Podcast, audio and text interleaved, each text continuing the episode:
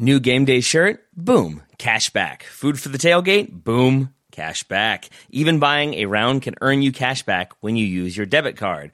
And yes, I said debit card. With Discover Cashback Debit, everyone can earn cash back on everyday purchases. Look, in sports, it's hard to predict who is taking the win, but you know what's guaranteed to win? Discover Cashback Debit. Oh, and did I mention there are no fees, period? I'm telling you, this one, it's a real game changer. Check out transaction eligibility and terms at discover.com slash cashback debit. Discover Bank, member F D I C.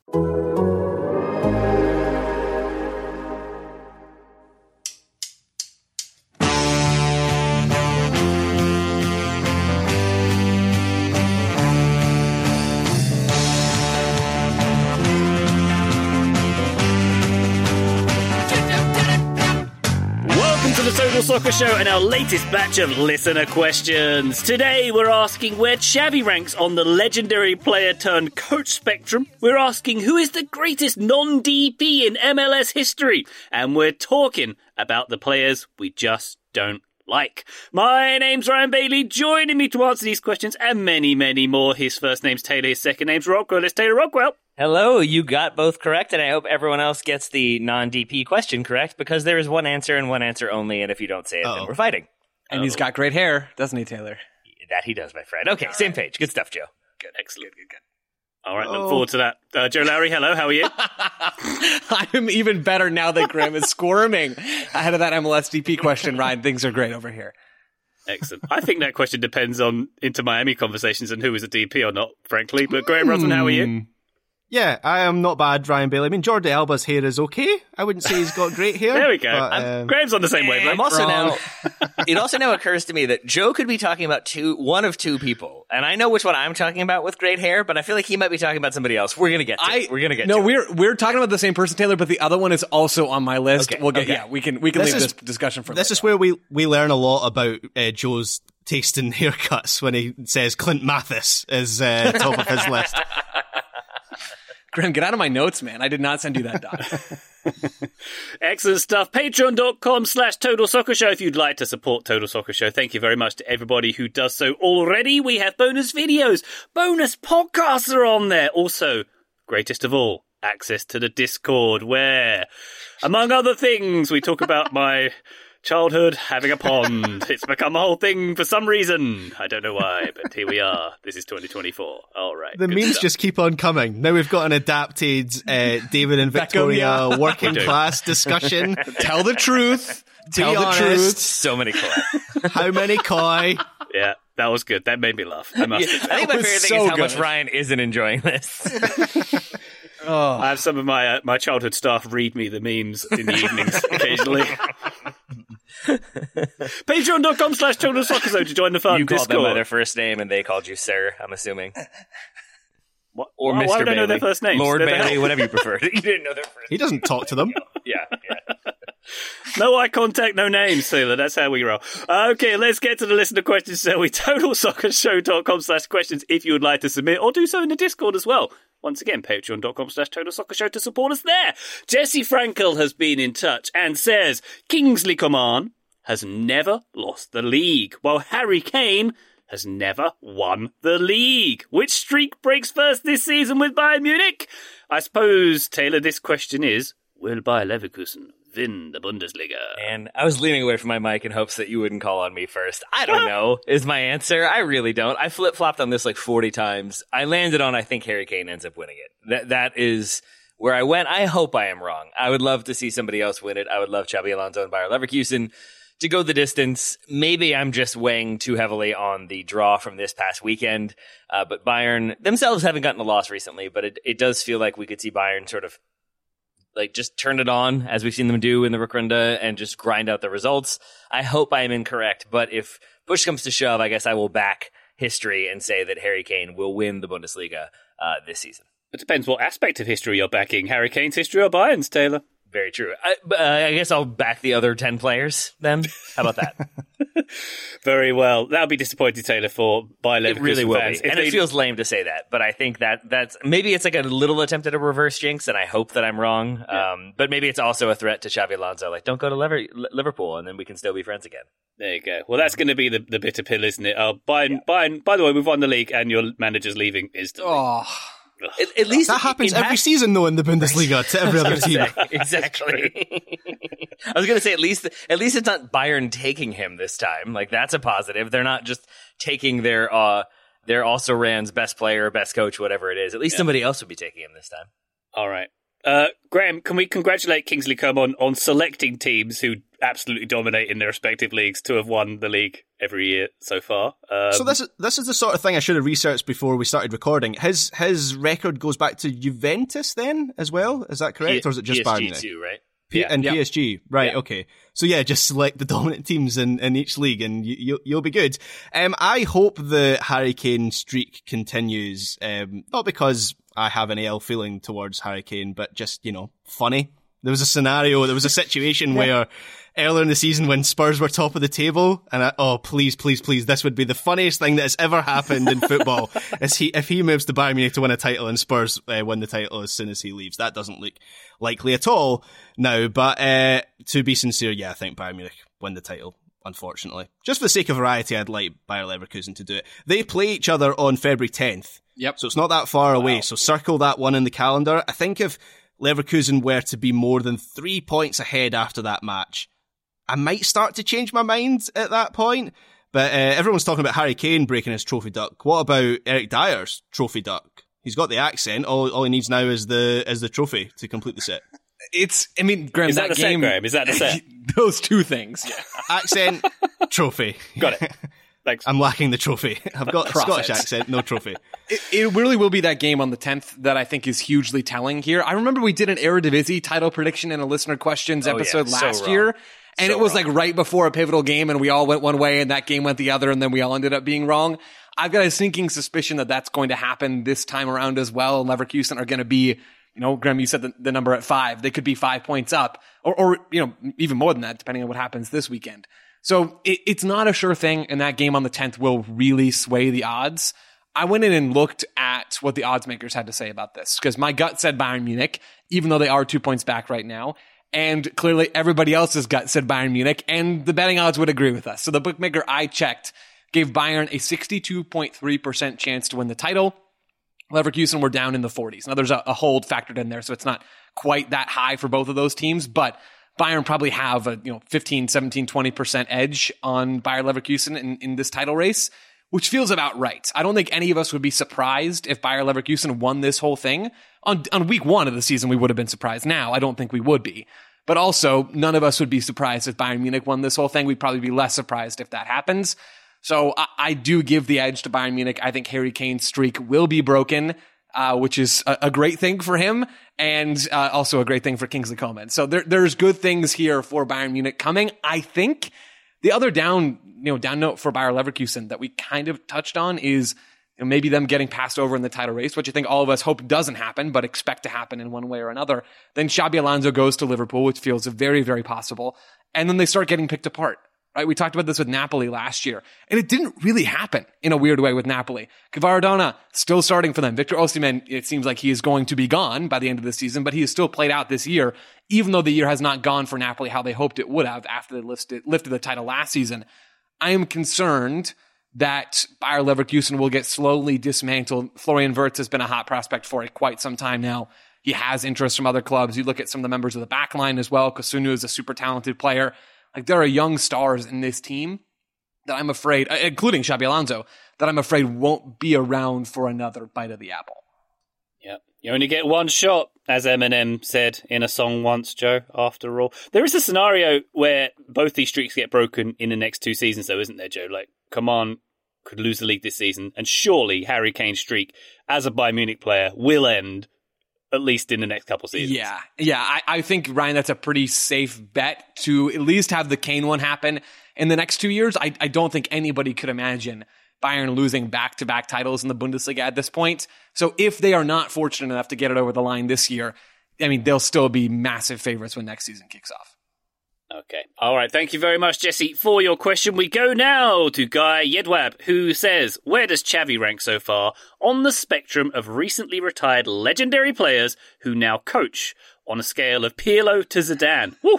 Uh, spicy. It's a spicy I love that scale right Guy. There. Yeah. Who is close to him on the spectrum? Um, Joe, I would suggest he's closer to Pirlo to ask. than I Zidane. love this. I love this so much. It's impossible, but I love it. Yeah. First of all, I mean, I mean, I mean, specifically saying who's close to him on the spectrum can just go really different ways depending on what we're yeah. talking about. But in this case, it's still a weird question. Let's go. Yeah. And also harsh, slightly harsh on Pirlo, not because he's a good manager, but because this is a world where Frank Lampard exists. Ooh, and surely Gerrard, he's bottom of the scale. Or Steven Gerrard, yeah. yeah. Or Wayne Rooney. Yeah, it's not, it's not a great list. It's, I think, Ryan, you, you were tossing to me. I'm just going to come in and say it's not a great list of, of yeah, names. Yeah, what yeah. I will say for Pirlo is he was sort of thrust into that job with Juventus, right? Maurizio Sarri is axed, and Pirlo, sort of in the process of moving through the very early stages of his coaching career, was in the Juve, you know, youth system, I believe, and ends up leading the first team, and they end up in the Champions League spots, and that he's done in one season, and now he's in the lower divisions in, in Italy. Like, coaching and, and being a successful coach, you need to be in a situation where two things happen. You need to have a lot of the best players in your competition, and you need to have the trust of your higher-ups so that you don't get fired before you can do stuff. There are other things you need to be a great coach, but it's really hard to be around long enough in any job if you don't have those two things as a baseline. And the vast majority of these managers have not had those things, to the point where it's really hard for me to evaluate who's good at stuff and who's bad at stuff. With that being said, here is an entirely correct, factual, and inarguable list from one to nine of the nine recent players I could think of off the top of my head that are coaching right now. Number one. Here we go. Zidane, not coaching right now. Doesn't matter. Number one. Xabi Alonso, number two. Xavi, number three. Pirlo, number four. I'm sympathetic to Pirlo, and he's handsome. Steven Gerrard, number five. Patrick Vieira, number six. Frank Lampard, number seven. Wayne Rooney, number eight. And Daniele De Rossi, number nine. Because it's too early to tell, although maybe he'll lead Roma to glory. That's my top nine. It's inarguable. Someone else can talk now. I, f- I feel like Daniele De Rossi's got a one hundred percent record as a as a coach. So maybe not for his previous club, but for, for Roma. Yeah, not for the, the previous club. He nearly relegated to the third tier of Italian football. Okay, let's say Serie A one hundred percent record. Can we, Nailed can we say it. that? This yeah. guy writes a newsletter. Um, I, I, I largely agree with Joe. Uh, I, I think I have uh, Zidane top. Where would Luis Enrique be in this? Does he count as a legendary player? I don't think he counts as recently no. retired. Was he? Was Joe even born when Luis Enrique retired? uh, from football? I was the, born in nineteen sixty-five, Graham. I don't know what you're talking he about. He is right, yeah. the oldest on the list. If we include him, the next closest would be Gattuso, who I had on my list at forty-six. I think looks up when Roy Hodgson retired. Uh, Gattuso, yeah. I'll let you have Enrique yep. retiring okay. in two thousand four. I That's say. Fine. So then that, I would honestly, then I would have it as Zidane and then Xavi. And then Xavi, Alon- Xabi Alonso just below Xavi. That's confusing. Just because we don't know how the season plays out. Uh, Xavi did win the league. Did, I think, manage a situation that was chaos about as well as anyone could. Um, I think Xabi Alonso probably jumps in by the end of the season. Uh, and then I had... Yeah, Rooney, Lampard, Gerrard, Pirlo, Ruud van Nistelrooy, who I got excited about till I realized he walked away before P S V got good, uh, and then Gattuso and Vincent Kompany in that list as well. Oh, Kompany, yeah. Oh, Vincent Kompany, yeah. I made I made a face for listeners. I made a face when Taylor had Xavi above Xabi, which is, again, really inconsiderate mm-hmm. of these people to be naming their kids so mm-hmm. so similarly. Um, um, and that's that's because, uh, number one, I completely forgot that Barcelona won the title last year because so many things have happened since then. Mm-hmm. I also had Xabi ahead regardless of what happens to Leverkusen this year, even though I take your argument, Taylor, just because I think it's so much harder to win the title or to, to even be top for any team in the Bundesliga yeah. not named Bayern Munich. I think it's harder to do that even than it is to win the title as Barcelona right now with the club in chaos when Real Madrid is is the other obstacle. I think I think the Bundesliga is tougher than that, but I mean, I think your list is good. I, I think there's also a chance, to Joe's point, that Xabi Alonso is a better overall manager than Xavi. And I think there's a chance that ten years from now, there's a chance that Xabi Alonso is top of this list. If things go a certain way, let's say he goes to Liverpool, let's say he wins them a title or they win a Champions League. With everything Zidane has done, if Zidane doesn't take more gigs, I think memory of what he did fades a little bit, probably unfairly. Uh, but I think Xabi Alonso is best positioned to be an adaptable manager who can have long-term success. Graham, if we have Zidane on this spectrum, can we have Thierry Henry? Yeah, so he, he was so he was in my he was in my list. So I'll sure. give you my full list, Joe style, from top to bottom. Yes. Zidane, I had Xabi Alonso above Xavi, to be honest, although I take the argument with Xavi, he won a league title. Um, Ole Gunnar Solskjaer was next. I'm pretty uh, I'm sympathetic to Ole Gunnar Solskjaer. He had two good seasons. He's, in a he's, very he's your Pirlo part. For me, Graham. I like Legend. It. Yeah. The legendary. You know, I know things fell apart fell apart dramatically for Solskjaer, but for two seasons, you know, there was there was progress. Yeah. um, uh, Vincent Kompany, Gattuso, Thierry Henry, Pirlo, and then bottom of the list, Frank Lampard. Wait, where was uh, Xavi I, on yours? He was third after Zidane okay. and Xabi Alonso. So I think we all had the same top three so far, but just different orders, and then everything else basically different after that. So Ole Gunnar Solskjaer, Company, Gattuso. Henry, Pirlo, Lampard. What? Okay. Why Why is Henry above any of uh, anybody?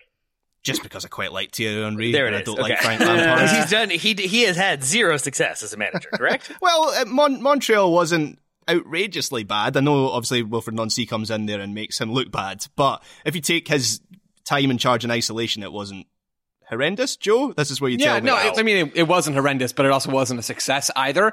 I, yeah. I think these lists overall, and I love this question from Guy because I think it's truly impossible to answer, and that makes it a fun thought exercise. This this exercise really forces us to think about how difficult it is to evaluate coaches, right? Like finances of a club, timing, rosters, club structure, politics, like all of those things play probably a bigger role in a manager's success and the outcome of their time at a club than their ability. Like that that's unfair, but that is part of this game. It's part of life.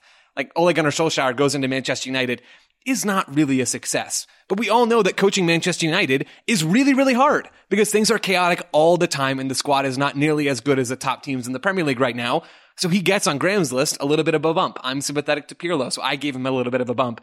Uh, Thierry Henry's handsome, so I guess Graham gave him a bump for that too. Like, it, it's really, really hard to gauge these things in any like objective kind of realistic way. Yeah. yeah. And Thierry Henry can also do that eyebrow thing. So right. And the mouth thing. Yeah. I've never seen Frank Lampard do those things. So the mouth thing is when he sort of smiles, Joe. Just to clarify, you gave me. Oh, with, yeah, okay, with the like yeah. the edges of his mouth. Yeah. oh, Tell boy. us more about the, the time Thierry Henry did the mouth thing with you. Uh, thank you, Guy, for that question. We're going to take a break now. When we come back, we're talking about the best non-D P player in M L S history. Back shortly. New game day shirt, boom, cash back. Food for the tailgate, boom. Cash back. Even buying a round can earn you cash back when you use your debit card. And yes, I said debit card. With Discover Cashback Debit, everyone can earn cash back on everyday purchases. Look, in sports, it's hard to predict who is taking the win, but you know what's guaranteed to win? Discover Cashback Debit. Oh, and did I mention there are no fees, period? I'm telling you, this one, it's a real game changer. Check out transaction eligibility and terms at discover.com slash cashback debit. Discover Bank, member F D I C. And now, two pigeons bemoaning the fact you can stream DirecTV satellite free. You see this? A family watching baseball on DirecTV with no satellite dish in sight. Let's heckle them. You call that changing the channel? Choke up on the remote, buddy. I hope getting all these games on DirecTV makes up for your mother not pre-chewing your sunflower seeds. DirecTV has the most M L B games. Call one eight hundred direct T V. Claim based on total games carried on sports networks. Sports availability varies by zip code and requires choice package. Terms and restrictions apply. Total Soccer Show, welcome back to our listener questions, and this particular one from Peter Shark. Doot, doot, doot, doot, doot, doot. Who is the best non-D P player ever in M L S? Based on those who reach the highest high, even if just for a millisecond, and the best also over a sustained period. There's a part two here who is also the most D P-esque best player from the pre-D P era as well. Uh, Joe, I, as I mentioned at the top of the show, I need clarity on how many D Ps Inter Miami have at any given point before I answer this question. They don't I'm, even I'm know. Unclear. It might depend yeah. on who you ask there, Ryan. Uh, technically, they have three right now. Uh, who knows if that'll Busquets, be the same. Busquets, Messi, and Suarez, I'm guessing? Is no, it, one, is of them, one of them. Suarez isn't. One of them's oh. Greg, Gregory at the moment. So, yeah, things oh. are things are spicy right now in Miami. I, I think there are acceptable answers that do involve Inter Miami. I have an answer that is tied to the Miami Fusion, although that is not ultimately Ooh. my answer. Correct. Taylor, should on we say accounts. it together? Should we say it together? Who do you want to say it together? Ever? The best ever. Marco Etcheverry. Marco Etcheverry. He is absolutely on the top of my list. And, and like, forget the era stuff, right? Like pre or post D P era. It, it, Goalkeepers are kind of in their own bucket. I think you can make a really good argument for Matt Turner or Georgi Petrovic, but that's boring. Um, Marco Etcheverry is awesome. He was so much fun, and I think he would still be an elite M L S player if he was in his prime today. You see other number ten creative attacking types who, who sort of play like him. Yeah, it's a little more structured now, but Etcheverry was a wizard with D C United. He was a huge part of them being really the first dynasty in Major League Soccer, winning titles in the nineties after the league had just sort of started. He was the the playmaker for them. He was drifting all over the field, making things happen, scoring some goals as well. I had Carlos Valderrama on my list, and that's the other yes. crazy hair, great hair look that, that was referenced and alluded to at the top of the show. He is second. Uh, he was in the league from ninety-eight to, to the early two thousands, I believe, and was excellent with the Tampa Bay Mutiny and the Miami Fusion. I don't have him above Etcheverry, but both super fun players from the early stages yeah. of this league and some of the best ever to do it. Couple things. First of all, Joe, I got so excited to talk about Marco Etcheverry. I apologize for not saying it with you at the same time. No, it's fine. It's fine. Uh, but it's hard to coordinate much, these things. That's how much I love Marco Etcheverry. That ball had eyes. That's one of my favorite commentaries. I knew you were going to say that. I of literally course, wrote man. that down in my notes that you were going to say that, Taylor. It stands out of my head. It's such a great line because it is exactly how he played. M L S Cup a bunch of times, Supporter Shield, Champion, uh, CONCACAF Champions League, Open Cup, Best eleven four times. Uh, National Soccer Hall of Fame. He is the best. Uh, I love Marco Etcheverry so, so much. Honorable mention to Jaime Moreno as well, who had a lot of those similar accolades, but I would put Etcheverry above him. And I had uh, Carlos Valderrama as my number two on the list, Joe, uh, to go to your point. One question about the question itself was the idea from Peter that it's like, who is the best non-D P in the D P era? And then who is the best non-D P yeah, from before that? It. Okay. It's like two separate questions. Okay. Yeah. Because I did not take it that way. So that's why I have a different answer. So I look forward to Graham's answer as a result. So I went all over the place with this question because there's two uh, sides to it, and also because maybe I don't have the knowledge base from M L S uh, one point oh. But to address the first part of the question first, in terms of general standing, this might be a boring answer. In terms of general standing in the game, what they've achieved in as soccer as in soccer as a whole, Luis Suarez is surely top of the list if he's not a, yep. a designated player. That would be my pick. Now yeah. he's one of the best players. I know the yeah. season hasn't started; he's technically not played a game yet, but he's one of the best players to have ever. Ever been signed to an M L S club, and he's not a designated player. And it's a similar story with Jordi Alba. I wouldn't have Jordi Alba on the same. On you go, Taylor. Uh, with Luis Suarez, it's just a rule on the show. I don't know if you got the memo. Uh, you have to refer to him as twenty twenty-four M L S Golden Boot winner Luis Suarez. We're just getting that out of ahead of time mm. for when it happens. Not not just Golden Boot winner, but did you not? Is he not going to break the all-time single, single season scoring record? I think yeah. I backed off that one a little bit because I got scared. But yeah, you don't I'll wanna, go back. You don't want to go with that. All oh, right, you're going back to it. Yeah. Okay. Did you get scared because you realized you can't run? Is that is that the is that the problem for you, Taylor? And Inter Miami. Miami have scored like one goal in four preseason games uh, before the start of the season. I think they scored. We're talking about preseason against... now? Come on. We're talking about preseason? You think this team's showing up in shape? Come on, Graham. Come on. Yeah. Well, they certainly haven't done that. So, uh, yeah, that's good. That's good for your prediction. Luis Suarez is on my list. Uh, I struggled a bit with this question because sometimes you'll get a player who does well, but then gets a D P contract further down the line. So someone like Walker Zimmerman at Nashville, for example. So I, I sort of use the M V P award as my lineage. Can anyone guess the last M V P not to be a designated player? It doesn't happen very often. I'll be shocked if anyone guesses. What, what Jimmy you, Conrad. Rex Shea. You don't have to Tony, go that far Tony back. Meola? That's Brett Shea far feels back. Similar kind of era. It's not Brett Shea, though. But we're talking wow. like ten years ago. Um, anyone know who won M V P in twenty thirteen for the Chicago Fire? Also, also not Wanda. Wanda was my next guess. Mike uh, Magee.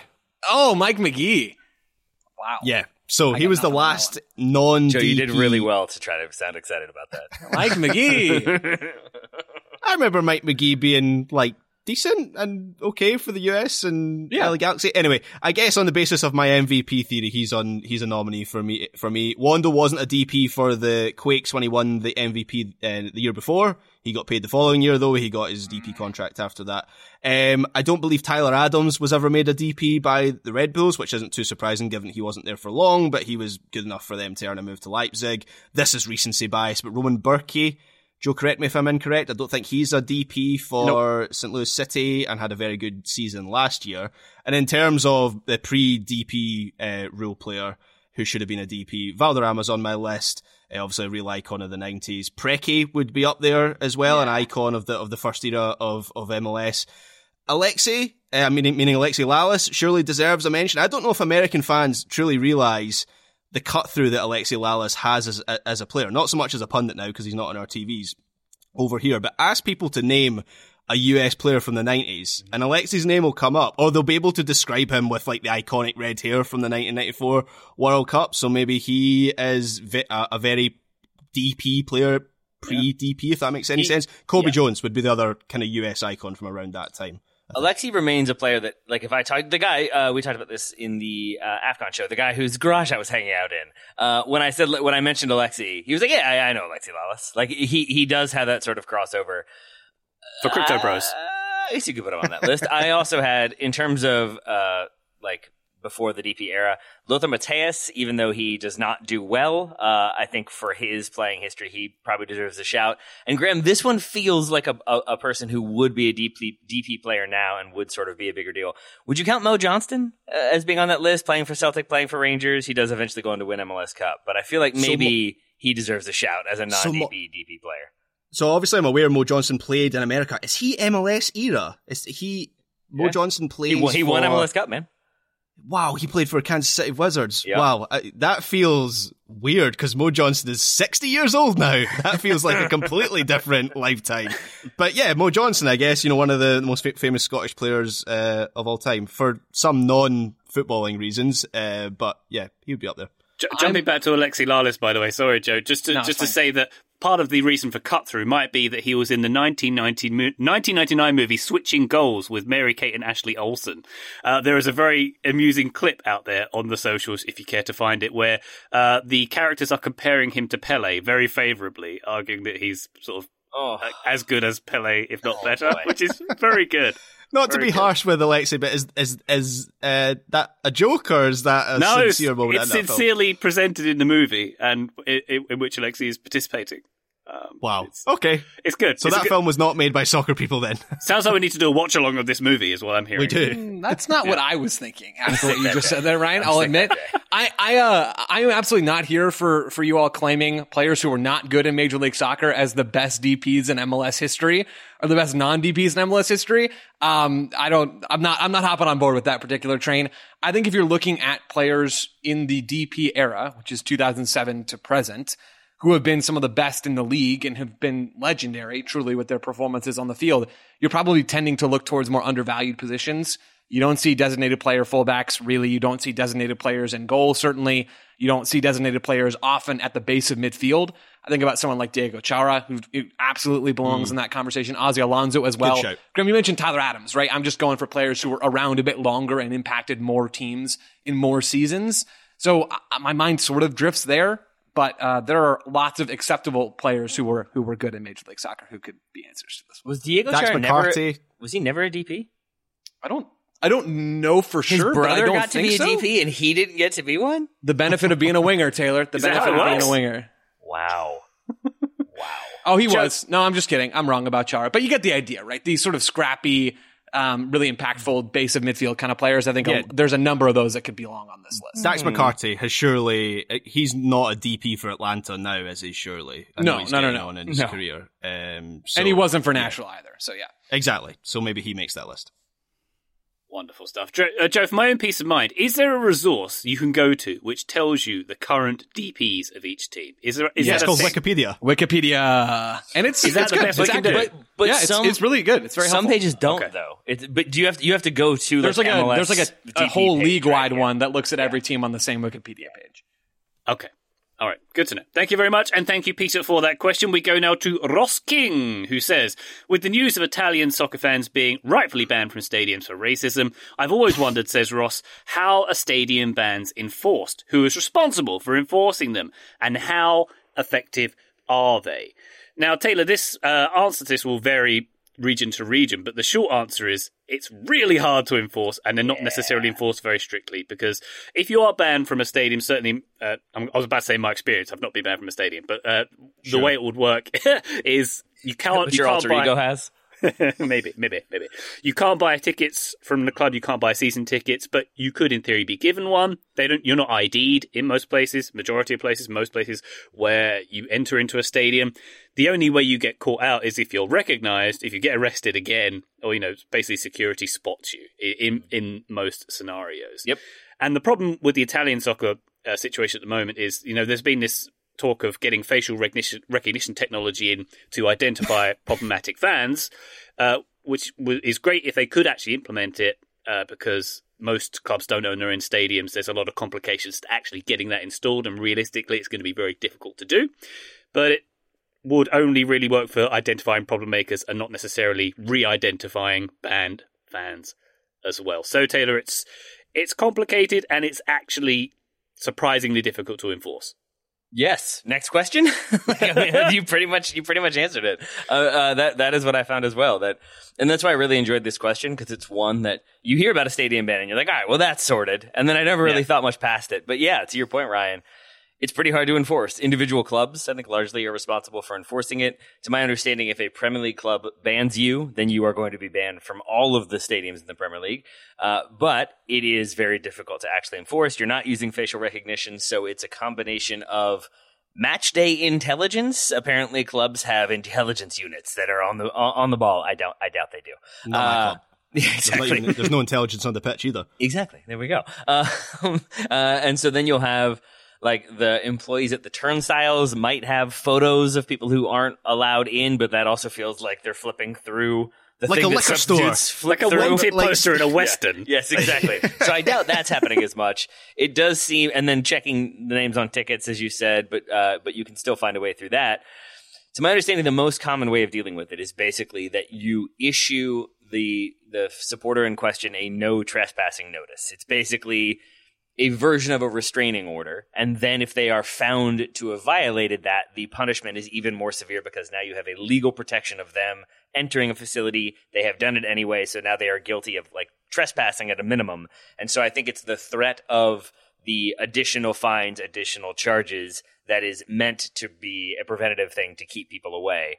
But again, if you've got sixty, seventy, eighty thousand people in a stadium, as long as that person isn't making a public scene, I think it's going to be harder for them to attract attention and get thrown out. So it's it is a thing where you are sort of basically just running the risk of being in violation. But I don't think it's going to be a you know a future police Minority Reporter out there uh, surfing the crowd trying to find you yeah. sort of situation.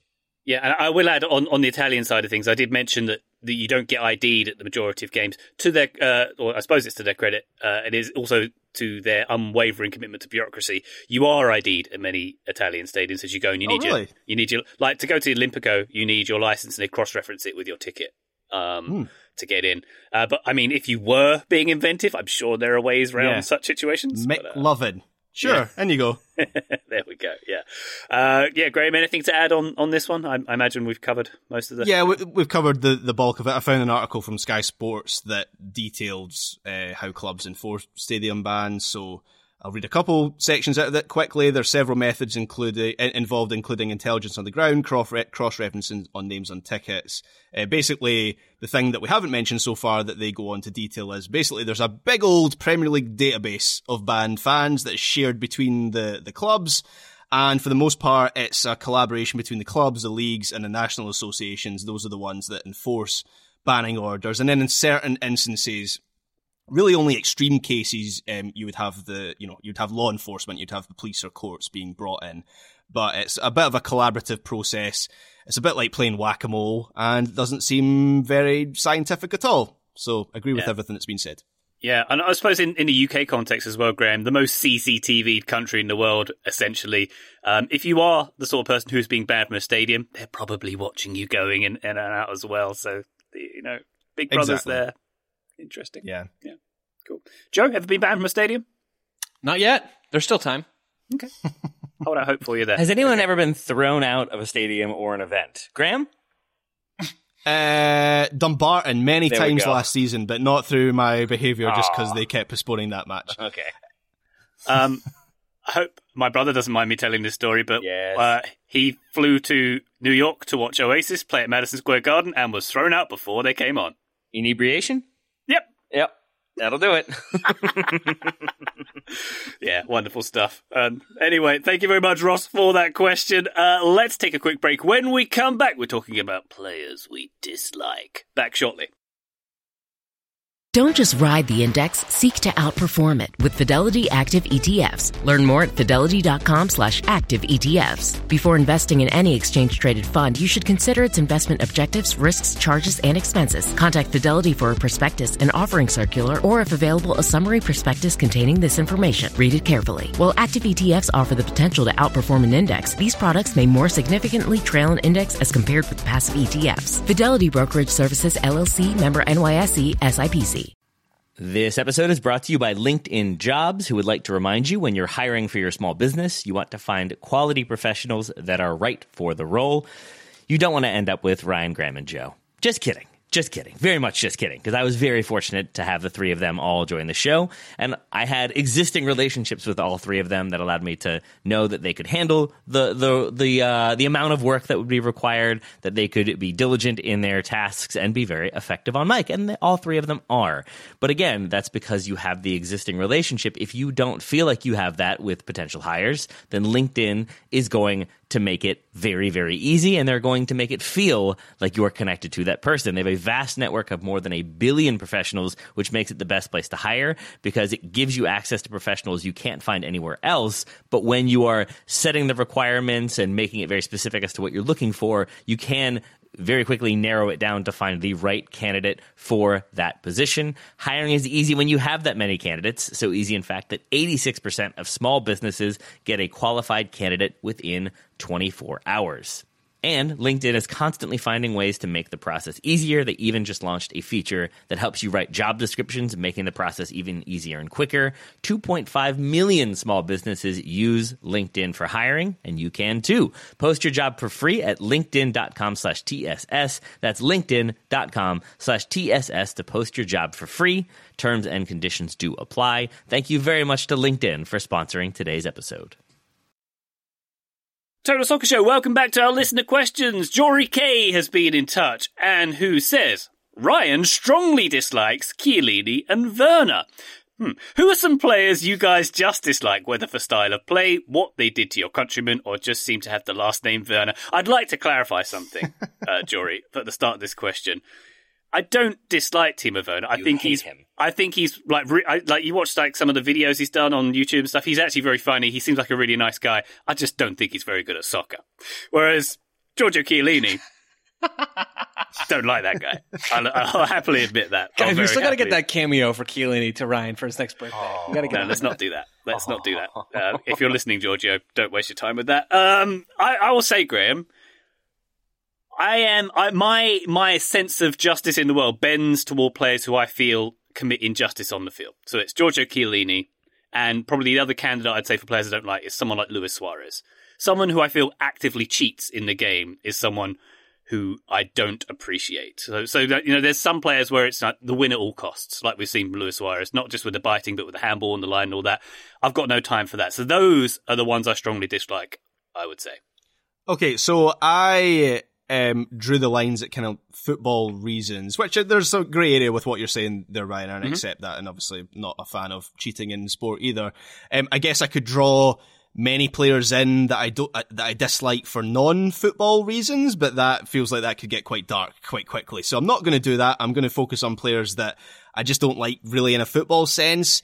Uh, Eric Garcia might be top of my list. I wouldn't say I necessarily dislike him, but he certainly confuses me. I think he's a player with flaws in a number of different ways, and so the career that he has had is confusing to me. He's played for Man City and then Barcelona, and he was a first team for Spain, and I just didn't really get it. Uh, to be fair, he's now been shipped out on loan to Girona, who are now top of the league in Spain, so what do I know? Maybe sounds like you're the player. Problem, Graham. It does sound like I'm the problem, actually. The facts are piling up against me. uh, another player I just don't understand is Axel Witsel. Um, what is he meant to be good at? He's not someone who dictate, possess, dictates possession, or he doesn't do it very well. He's not a box crasher. He's now playing as a centre-back for Atletico Madrid, but I wouldn't say that's a natural fit for him either. So similar to Garcia, not that I dislike him, I just I don't really understand the career he's had. Um, two players that I do kind of dislike for Scotland, Chris Martin, not that one, another Chris Martin, although I'm not a big fan of that one either. But Gordon Strachan inexplicably um, favoured Chris Martin over Lee Griffiths for a long while, despite the fact Uh, Chris Martin was a big lump who couldn't hold the ball up, was slow, didn't score many goals, didn't seem to be very interested in playing for Scotland, uh, so that's a common one for Scotland fans. Uh, Ollie McBurney makes the list as well. So he was caught on video one time saying to his Sheffield United teammates, oh, I'm having to go up to Scotland. Yeah, no, I, don't, I wish I didn't have to do it. He's never been called up again, and we qualified for back-to-back Euros. So we're doing okay without you, Ollie McBurney. And finally, Gareth Bale, not for Real Madrid, just for Wales. For starters, I'm I'm still bitter about Wales making the Euro twenty sixteen semi-finals on the back of Bale being one of the best in the world at the time. It is unfair that Wales, a country that likes rugby more than football, has had not one, but two elite-level wingers in back-to-back generations. I'm very bitter about it, and Bale always scored against Scotland. He ended one qualification campaign for us. He got Wales to the last World Cup when we were definitely better than Wales. For Real Madrid, seemed like a cool guy, but for Wales, he can, uh, I don't know, he can get in the sea. Wow. Tell us how you really feel, Graham. Amazing. Good stuff. uh, Joe, any players you were willing to put on uh, put on reprimand here that you dislike? Yeah, I don't I don't feel super passionate about a lot of players, I think, in the way that, that Ryan, you do, especially when it comes to Giorgio Chiellini. I do have a few nominations. Guillermo Ochoa is on the list just because it feels like he is frustratingly effective for Mexico in the moments where Um, maybe some of us would prefer that he he wouldn't be, and so that, that does quite irk me. Diego Lainez as well has just sort of always rubbed me the wrong way for Mexico. I think still is a super talented player. Uh, I, I like what he brings on the wing in a lot of moments, but um, I, I don't love that. Uh, Dixon Arroyo is a name that I'm guessing no one on this show knows except for me, was part of Inter Miami's team last year. And I, I just got so frustrated watching him for Miami because it felt like every time the ball would touch his foot, Miami lost possession, and then you'd see them miss out on opportunities to give the ball to Messi and Busquets and Alba and their actual good technical soccer players. And so he just stood out like a sore thumb to me and, and quickly became my least favorite player in that entire squad. There's some players that I, I dislike the hype around them, but like, I don't know, Ryan, you kind of got names. To some of the distinctions earlier. Name names. Brendan Aronson. I don't, I, I've never understood it yeah, with Brendan Aronson. I certainly don't understand it now. And I think everybody has sort of caught up on, on some of that stuff, given that he's not playing in the Bundesliga right now. But it's it's nothing against Brendan Aronson as a as a person or anything along so those lines. Fine just, for it's fine if it's Gio Reyna, but not if it's Brendan Aronson. Just want to be clear there uh, on on the not playing. Taylor, the difference is the uh-huh. difference is Gio Reyna is good at soccer and Brendan Aronson is is not very good at soccer. Um, that's how I would sort of uh, draw the line between those two things. All right, Taylor. What are you feeling? I, I kind of wish Joe had just like like against character come up and like, here are the people I hate, and then it was like a twenty-six player list. Unfortunately, it wasn't. Ryan Bailey, yeah. Graham Ruffin, oh. Taylor Rotwell. Yeah, in that order, I'll take that. Uh, yeah, in terms of I, I in thinking about this, I think there was a period of time in my fandom when I like definitely had players I didn't like. Like I did not like John Terry. I did not like Frank Lampard. I really did not like Javier Mascherano or Steven Gerrard. But I think that was all like fandom bias. I have less of that these days. I think on-field stuff, um, two that annoy me, Mesut Ozil and Eden Hazard in recent memory. It, it players that like clearly just didn't really want to do it, didn't really care, kind of wanted to do their own thing. Uh, I don't really love Mesut Ozil's politics either, but uh, that's beside the point. So I think any player that just feels sort of like they're not really pushing themselves, they're not really trying, when it becomes that public, it, it's going to frustrate me. Uh, I will forever Uh, have negative feelings towards Nigel de Jong and to a lesser extent Johnny Evans for basically ruining St- Stu Holden's career. Uh, he has scars on his knee that he has named after the players because they are responsible for his respective knee injuries. Is Johnny Evans responsible for one of those injuries? Yes, he is. I don't think He's I knew playing that. For Northern he Ireland, seems like such a nice guy. Maybe that was playing for Man United, I think, in a cup game potentially. But yeah, no, I mean, and it wasn't like a vicious one. It was just like went in hard uh, and ruined his knee. Um, A maybe more controversial one. I've never been that big of a Zlatan fan, even though he played for Manchester United. Oh, yeah, he's he, on my list. He, he, I just, I like, he's good, don't get me wrong, but the amount of hype he gets and has continued to get is where I sort of draw the line. Like, I, I, I think he's, he has had moments of incredible athleticism and ability. I think also he's had spectacular falling outs and seems to be kind of an, uh, a prima donna of sorts. So he's not my favorite. And along those lines, Marcus Rashford is moving into that territory. I feel like Uh-oh. for the way he plays, it's a lot of head down. It's a lot of shooting when he shouldn't be shooting. It's a lot of individual dribbling and then some of the off-field stuff more recently. Uh, I don't strongly dislike him, but I am definitely not his biggest fan uh, these days. just going back to Zlatan, Taylor, it's the it's the whole Chuck Norris yes, stick yes, from Zlatan exactly, that has turned exactly. me off. And I'm like, dude, you're forty-two years old. You've got four children. Behave, behave yeah. like it. Like and it's just so it's so tiring. It's dude, going on too long. Graham, that is well said. Because even Chuck Norris will sort of like lean into the Chuck Norris jokes, and he'll make them about himself.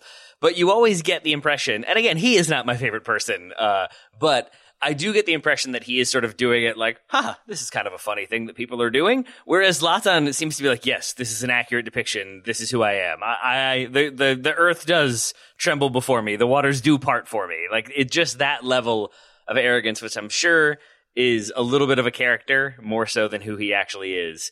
Uh, but I, I will say that the one time I was at a game Uh, that he was at was the M L S All-Star game, where he played what he was contractually obligated to play, uh, subbed off and immediately left, and did not did not stick around for anything, did not want to be involved in anything, wanted no part of anything having to do with any sort of M L S celebration. Wow, fair enough. All right, j- just to reiterate, my, my, my dislike players are due to my honour code, Uh, whatever it is, and for cheating incidents on the field. That's why Chiellini's there, that's why Luis Suarez is there. Sorry, when, when did Chiellini cheat on the field, Ryan? What was that? What was that situation? Don't want to talk about it. I mean, um, and also Suarez just like he, he was correctly punished for a handball. Like, I get what you mean. The fact that no one has mentioned racism with Luis Suarez is probably the uh, yep. the major mark against him. Uh, but then also, yes, the biting as well. He's Messi's biting. friend, Taylor. It's fine. Wait, Everything's right. cool. There's no issues Goodness. there with Luis Suarez. No. It does no. beg the question, though, Ryan. When Suarez bit Chiellini, who who are you pulling for there? Chiellini wasn't on my on my poop list at that point, okay. Taylor. He he hadn't cheated on the field at that point. He was fine. Again, Chiellini did not cheat on the field, listeners, just for all those who are out there, to, to make that clear. Joe's made my list. Uh, yes, Joe. By the way, there's another Joe. I'll add, for non-cheating reasons, there's another sure. Joe I'll add onto my list, Joey Barton, uh, just because he's the oh, worst. Yeah, oh, yeah, yeah there's fair. there's all sorts of that category that I didn't, I yeah, think Graham was sort of with me on that, like didn't yeah. end up getting included. Uh, yeah. Ronaldo would absolutely be at the top of, of any of these discussions for me at the moment. There's like, yeah. there's a lot of those, but I was, I was trying to steer towards the soccer yeah, side I, a little bit. I, I strayed away from uh, that kind of category. Ryan, I was convinced you were just going to read out the full M K Dons starting lineup. Joseph Tomlinson, Trader, Alex Gidley, Trader, Max Dean. Trader. Just go through eleven players. That would uh, imply I acknowledge their existence. Graham. um, Joe, Joe mentioned uh, uh, Ochoa and Diego Lainez, and I think that's a really interesting one because For I, I I went through the whole Mexico team, and it and it really just remains Rafa Marquez. I, I still do not like Rafa Marquez. I think he he was the most inclined to be a dirty player when the situation allowed for it. Uh, and I will and just those moments of little punches, little kicks, little hits, they annoy me more than anything else. I have a begrudging respect for a lot of the current Mexico team, including Guillermo Ochoa. And I wanted to put somebody from Canada on the list, but that feels like kicking them when they're down. So uh, not yet Canada, but maybe one day. No one dislikes Canadians, Taylor. What are you talking about, man? Come on. Mike Myers? Mike Myers. Okay, I liked Wayne's World. Let's move on. Uh, Jory K, thank you very much for your question. Brian Avery has one here, our final one of this episode. What is something a player or manager once said at a press event, post-match or otherwise, that still makes you laugh whenever you remember it? Joe's already laughing just thinking of his uh, his nominees here. Joe, what you got? So the, the top answer on my list is not a verbal thing, so I know it doesn't answer Brian's question. Maybe my favorite press moment of all time is a vampire J-Wow Cancelo. I cannot stop thinking about this moment since it happened. It was that earlier this year, right? It was after he yeah, scored yeah. A, a winner against Celta Vigo in La Liga. He comes out and, and just watch the video, folks. I know this is not the most helpful thing to do on a on an audio medium. You will not regret spending twelve seconds of your life doing this. J-Wow Cancelo, Ryan's trying to do it right now for all of us. He just turns into a vampire. His eyes get so wide. It's so funny. I love that clip more than I love most things involved with this sport. Um, I also like Pep Guardiola calling Kyle Walker a dum-dum, um, in basically yeah. those words. That's towards the top of my list as well, but nothing, and I mean nothing, will top J-Wow Cancelo. Wow. Yeah. Uh, Graham, what you got? Okay, so Louis Van Gaal produced a few oh, yeah. press conference gems oh, during yeah. his time at Man United. But Shek- my favorite one, yeah, that was a good one, but my favorite one, along similar lines, was when he said he wanted his players to be yep. uh, more, quotes, horny. Yep. And Juan Mata was sitting next to him, couldn't stop himself laughing, and Van Gaal sort of checked with Mata. Am I using the, the right word? I think the the word he was looking for was passion, but I'll, uh, it got lost in translation a little bit, and I'll I'll always remember that one. And then, has anyone seen Wayne Rooney talking about training with the Everton senior squad for the first time in his career? Has anyone seen that clip? Uh, No. No? So I will, uh, I'll put it in the Discord and I'll send it to you guys. But it was on like an Everton fans YouTube channel or something a few years ago, fairly recently, like two or three years ago. But he's talking about breaking through. And keep in mind that he's an Everton, uh, boyhood Everton fan. He's talking about playing with his heroes. And it's just funny how quickly the story changes. It doesn't go in the way that you expect it. So this is the, qu- uh, the quote. "It's mad how quickly it changed for me. For me to go in with Duncan Ferguson, Alan Stubbs, all of them who I grew up watching, to then go and play with them, train with, train with them every day.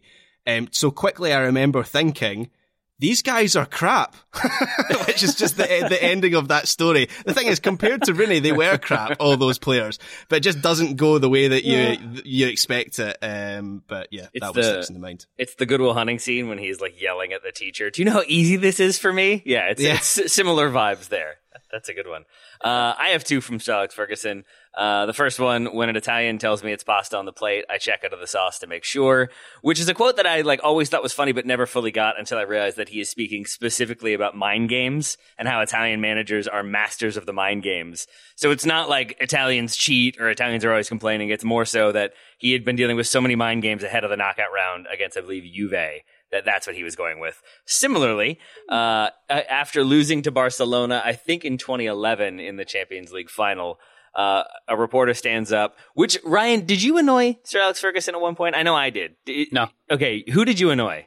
Which manager did you... Oh, how long you got? Okay. I don't know. Well, I just, there, there was a, the, the voice that asked this was somewhat familiar. And for a moment, I was like, oh God, is this Ryan asking this question? But it was not. So that's good. Uh, the question was, Sir Alex, if the owners of Manchester United gave you a blank check to sign anyone from that Barcelona team tonight, who would it be? And the obvious goal there was for him to say Messi. Uh, so that, number one, they can write stories about how Sir Alex Ferguson loves Messi, but also so that then they could distort that into a Sir Alex Ferguson issues, get me Messi or we can't win demand or something like that. And he looks at the reporter for like long enough for it to get quiet and uncomfortable. And he says, "That's one of the stupidest questions I've ever heard. Mascherano." And then everyone laughs uh, because he doesn't give him the answer he wanted. And then as everyone laughs, he's still smiling, stares directly at the guy and says, "You're testing my patience." And that, and he Whoa. says it in such a like friendly but scathing and I want to fight you outside sort of way that it just makes me laugh for how much he handled the question, handled the nuances of what was being asked, still produced a funny answer and was threatening all at once. It's, it's, uh, it's a consummate performance from that manager that makes yeah. me chuckle. He's the master. Very well done. I'm, I'm glad you thought that might have been me, Taylor, but it wasn't. um, my fa- my favourite of the uh, Alex Ferguson genre is uh, Real Madrid, I wouldn't sell them a virus. Yeah. A couple of weeks later, Ronaldo, record worldwide transfer to Real Madrid. It's also, it's, even before then, did Manchester United not sell yeah. Van Nistelrooy yeah. to Real Madrid? Like, there was a bit of traffic between yeah. Beckham I mean, as well. And, if you yeah. want to go way back, like I believe I'm correct in saying that Real Madrid loaned Manchester United many, many players after the Munich air disaster so that they could still basically right. play a team. And since then, there has been a historic connection and, if anything, friendship between Real Madrid and Manchester United. Yeah. So maybe that was just Fergie in his feelings on the day. Maybe so. Uh, a couple of nominations from me. Both are a bit sweary, so I'll censor them as much as possible. Uh, the classic of the genre of a press conference for me is Newcastle United, Joe Kinnear, oh. in October two thousand eight. Uh, Joe, if this is b- b- beyond your uh, remit of responsibility of uh, looking at press conference events, he said the C-bomb and the F-bomb a total of fifty-two times. I think it was Simon Bird, the Mirror journalist. He says, uh, are you Simon Bird? Yes, I am. You're a C-word. Uh, and then he just he just keeps going, go, goes on and on and on to this guy about something he had written, uh, and just every other word is a swear word, and it's it's this sort of quiet fury that Joe Kinnear yeah. continues with that gets less and less quiet as he goes on. It's great. It's very, very entertaining indeed. The, uh, the quiet, the quiet rage is, is really a wonderful aspect of a manager. You do sort of need that, I think, both to motivate the squad and also to keep those journalists in line. Yeah, indeed. Uh, the other one, slightly an, an equally annoyed manager, but a slightly funnier clip. Uh, I'll, I'll count this as a press event. He was being interviewed on T V. Harry Redknapp at Portsmouth training. I think maybe we've seen the clip where he gets hit by the, a ball in the back of the head while he's talking to the camera. And he tries to continue the interview and answer the interviewer's questions, but he can't shake this rage that's building that someone's hit him with the ball. He keeps like, who was that? He turns around and he finds out who it was. No wonder he's in the effing reserves. And like, just keeps, he keeps interrupting his own answer to turn back and shout at this player who's kicked the ball at him. It is Very, very good television indeed. So those are my yeah. two nominees. I remember that one, Ryan the Red. I remember both of those, actually. Um, one further nomination from me, it's just a direct quote from David Beckham. I definitely want Brooklyn to be christened, but I don't know into what religion yet. Mm-hmm. Classic. Classic nice. David Beckham. Nice. That's like the, the French don't have a word for entrepreneur levels of uh, quotations there. Very good indeed. All wow, right, that's Brian. A new one for me. I, lo- I love that. That was, that was G W, right? Wasn't it? I think I believe uh, Mister Bush said that at some point. Maybe I'm wow. wrong. Wow, that feels, I'm that just shocked possible. No Jack Grealish moments made it onto our, any of our nominees. But oh, bless him. Bless him indeed. Uh, thank you very much, Brian, for that question. Let us know if there are any other uh, player or manager press events that make you laugh in the Patreon, patreon.com slash Total Soccer Show. But for now, Taylor Rockwell, thank you very much for listener questioning with us. Thank you, my friend. Thank you very much, Graham Rutherland. Thank you, Ryan Bailey. Thank you very much, Joe Lowry. Thanks, Ryan.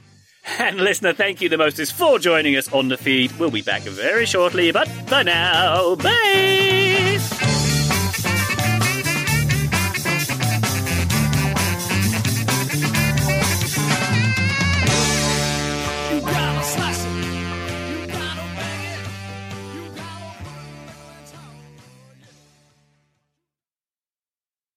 Looking for the best place to buy tickets for any of your favorite teams or sporting events? We've got the spot. Our partner, StubHub, has been the leading ticket marketplace in the world for over twenty years, providing a one hundred percent guarantee with every order. From a worldwide selection of live events, the widest choice of tickets and industry-leading partnerships, StubHub has what you need to purchase with confidence. StubHub, an official partner of The Athletic.